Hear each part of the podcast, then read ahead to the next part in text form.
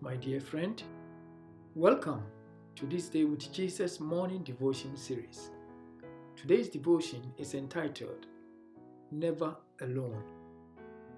Home Alone is a popular film about an eight year old boy whose family mistakenly leaves him at home while they travel to Paris. When the boy awakens, he finds himself alone in an empty house. This boy must confront two robbers who have crept into the house to rob the family. Many people find themselves alone during difficult times. Psalm 23 changes our perception to be fearless in the valley of the shadow of death.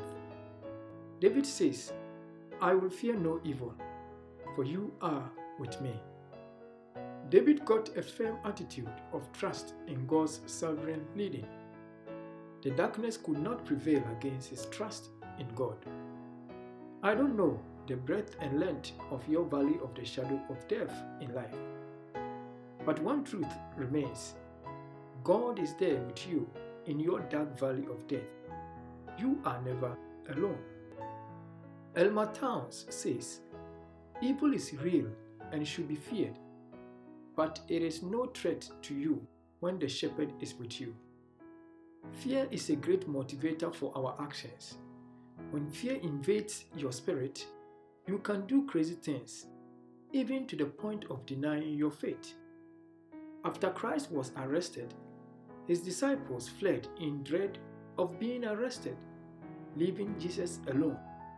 Peter too denied Christ not once but three times out of fear. Julius Caesar said, Cowards die many times before their death. God's children ought not to fear. The Bible says in 2 Timothy chapter 1 verse 7, For God has not given us a spirit of fear, but of power and of love and of a sound mind. What are your fears?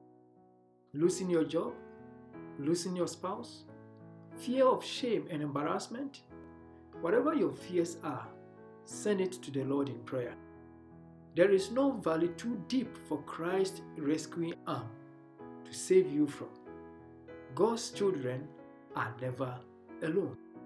Let us pray. Father in heaven, we sometimes feel alone. May we not be afraid when we face trials in life. In Jesus' name we pray. Amen. Jesus, Jesus, trust Him, how I prove you more and more. Jesus, Jesus, precious Jesus, oh, for grace to trust Him